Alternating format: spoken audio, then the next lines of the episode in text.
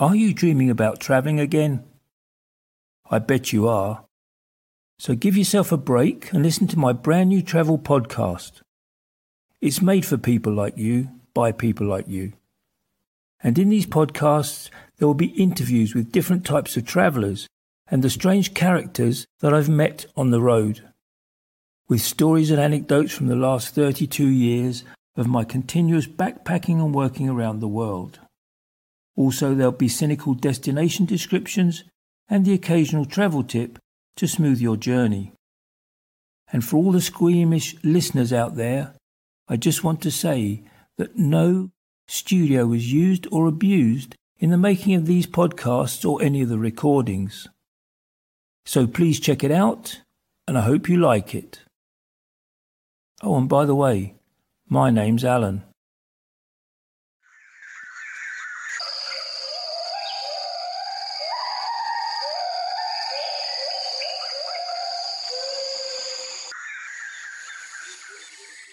This week's story takes place in one of the oldest rainforests in existence, in Taman Negara Rainforest, Malaysia.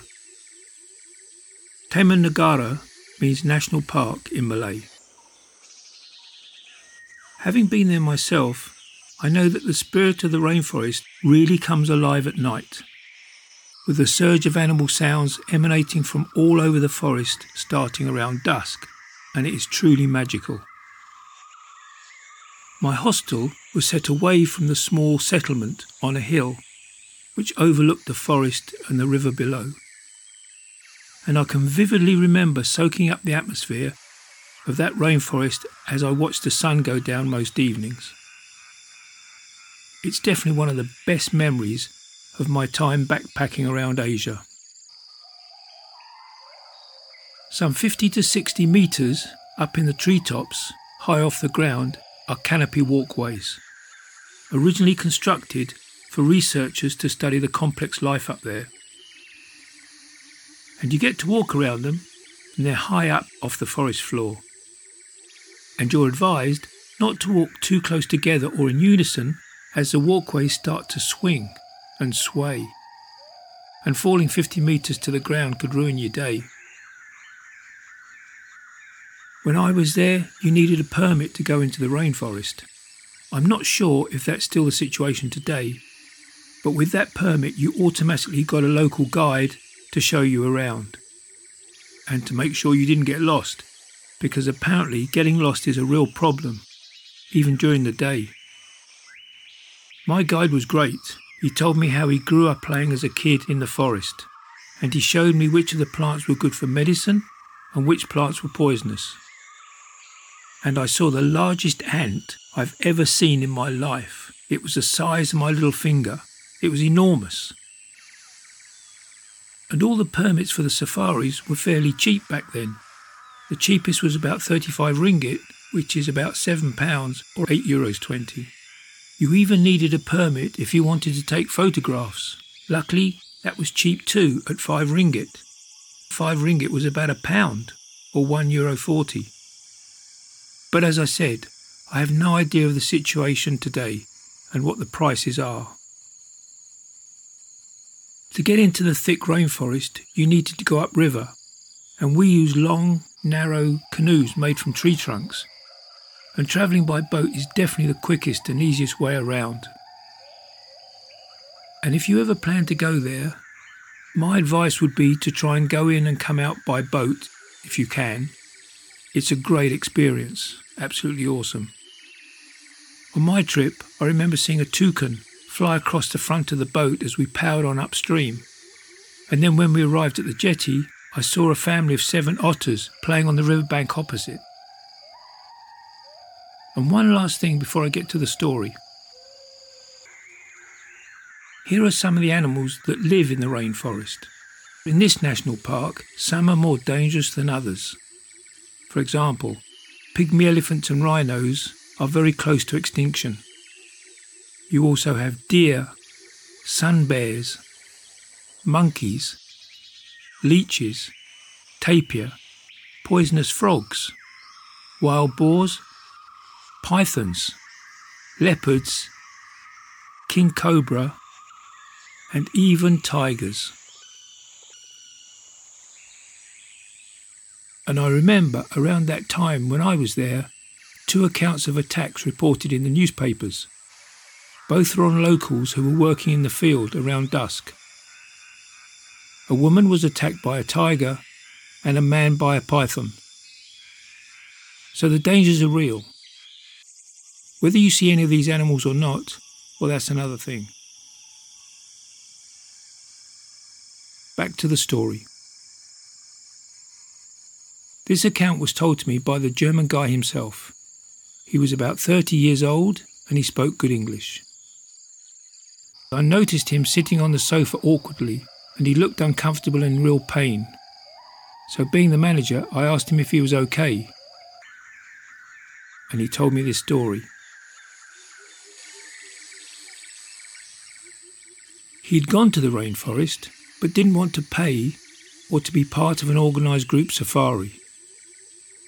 He said he organised a plan and he decided to go into the rainforest at night under the cover of darkness on his own. He also told me that he was well prepared. He had a good jacket, long trousers, hiking boots, and a small day pack with his water and some chocolate bars, and plus a torch. The torch, unfortunately, was the old fashioned type with the old fashioned batteries.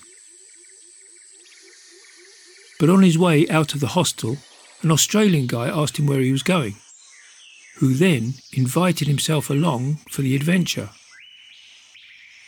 They both had the same enthusiasm, but they had very different clothes.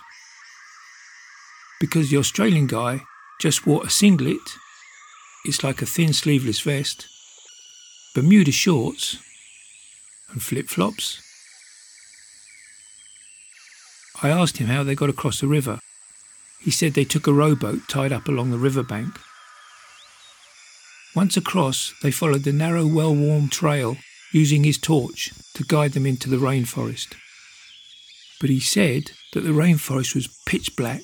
You couldn't see more than a metre in any direction, and without the torch, you couldn't even see your hand in front of your face. And all the different noises echoing around the trees, they sounded as though they were actually next to you. The German was in front and the Australian behind, and they'd been walking for what seemed like about an hour or more and they hadn't seen anything, he told me. The torch was beginning to fade, and they were just thinking about returning to the boat when suddenly they saw something ahead of them walking on the track. As they got closer, they thought it was a large pig. Well, they were almost right, because it turned out to be a tapir. A tapir is a brown and white animal in Malaysia. It's a pig like animal with a long, flexible snout for a nose. They can also be found in South America, but apparently all species now are on the endangered list, which is a shame. A Malaysian male tapir can weigh anything up to 250 kilos, so it's not a small animal. As they came up behind it, it was grunting its way along the path in front of them. And with the torch getting dimmer and dimmer, the pig stopped suddenly. Now, the Australian who was walking behind the German leant around him and slapped the tapir hard on the arse. And with a loud squeal, it instantly swung round. And the German told me how in the chaos it was like a scene from an early black and white Keystone Cops movie. They almost fell over each other in the panic to get away. What followed next in the dark was chaos, with the dim torch flailing around casting ghoulish shadows all around them as they stumbled over each other in the panic to run up the track away from the tapir. Now, with the Australian guy in front and the German guy behind, the tapir was closing them down fast. But the Australian was trying to run in flip flops, and anybody who's tried to run in flip flops knows how difficult it is. As the German could easily have outrun the Australian, he told me how he tried to overtake him on the single track but couldn't because it was just too narrow and with the angry tapir snorting aggressively behind him, the German screamed at the Australian to go faster, and he told me how the torch was almost useless now in the dark forest. Then showed me how he'd pointed it over his shoulder as he ran, hoping it would deter the animal, but it had no effect. He decided to turn off at the next fork or next junction, leaving the charging animal to carry on chasing down the Australian, he told me. So at the next junction, he turned left, but so did the tapir. Now, at this point, he said he was so exhausted and gasping for breath, he thought his lungs were going to explode. And luckily for him, he came upon a large tree in the middle of the track and decided to put the tree between him and the tapir. They danced around the tree for several minutes, keeping the tree between them, the German on one side, the tapir on the other, hoping sooner or later that he could outwit the animal and escape. And this charade went on for a few minutes, giving him enough time to catch his breath, he added. But this tapir wasn't stupid, and after a while it came charging around the tree at him, and as he turned to run, he tripped over a tree root and fell flat on his face in the darkness. He felt a sharp pain as the tapir bit into him, bit into him hard, on his arse. With adrenaline surging through every cell of his body, he instinctively jumped up, not knowing how bad the injury was. With his trousers ripped and blood running down his leg, he told me how he ran for his life. Not looking back, not even looking back for a second, he said. The tapir had got its revenge. At the end of the track near the river, the pain kicked in and he felt faint. And when he saw the light on in the warden's lodge, he knocked on the door for help. Immediately, he was driven to the nearest clinic, which was 45 minutes away. That's 45 minutes laying face down across the back seat of the warden's van. But once they'd got to the clinic, all they could do was give him a tetanus jab because they weren't qualified to stitch people up, he explained. So once again, laying across the back seat of the van, they drove for another 30 minutes until they eventually reached Jerantut Hospital. In the hospital, he was given 17 stitches in his backside. They kept him in overnight just in case he developed a fever. But the next day he was discharged and he got a taxi back to his hostel. Now I wanted to know, so I asked him, What did you say to the Australian guy? He said he'd never saw him, he never saw him again. The guy had gone. And why do you think he slapped the tapir? No idea, he replied.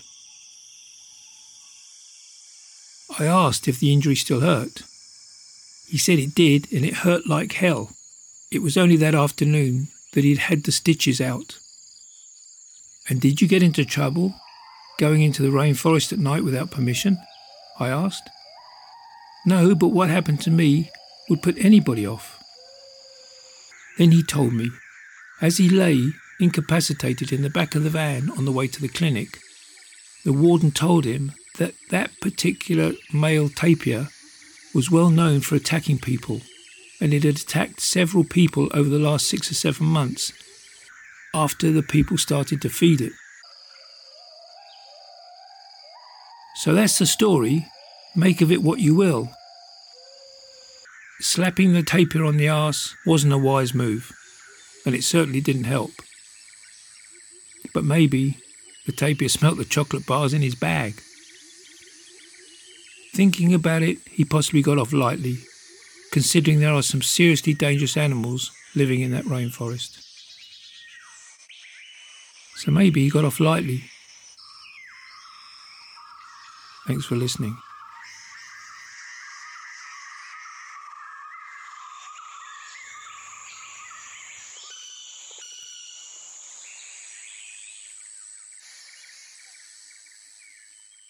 Well, that's all for this week, folks. And please remember, the same road can be travelled a thousand different ways, so get out there and make it your own. Until next week.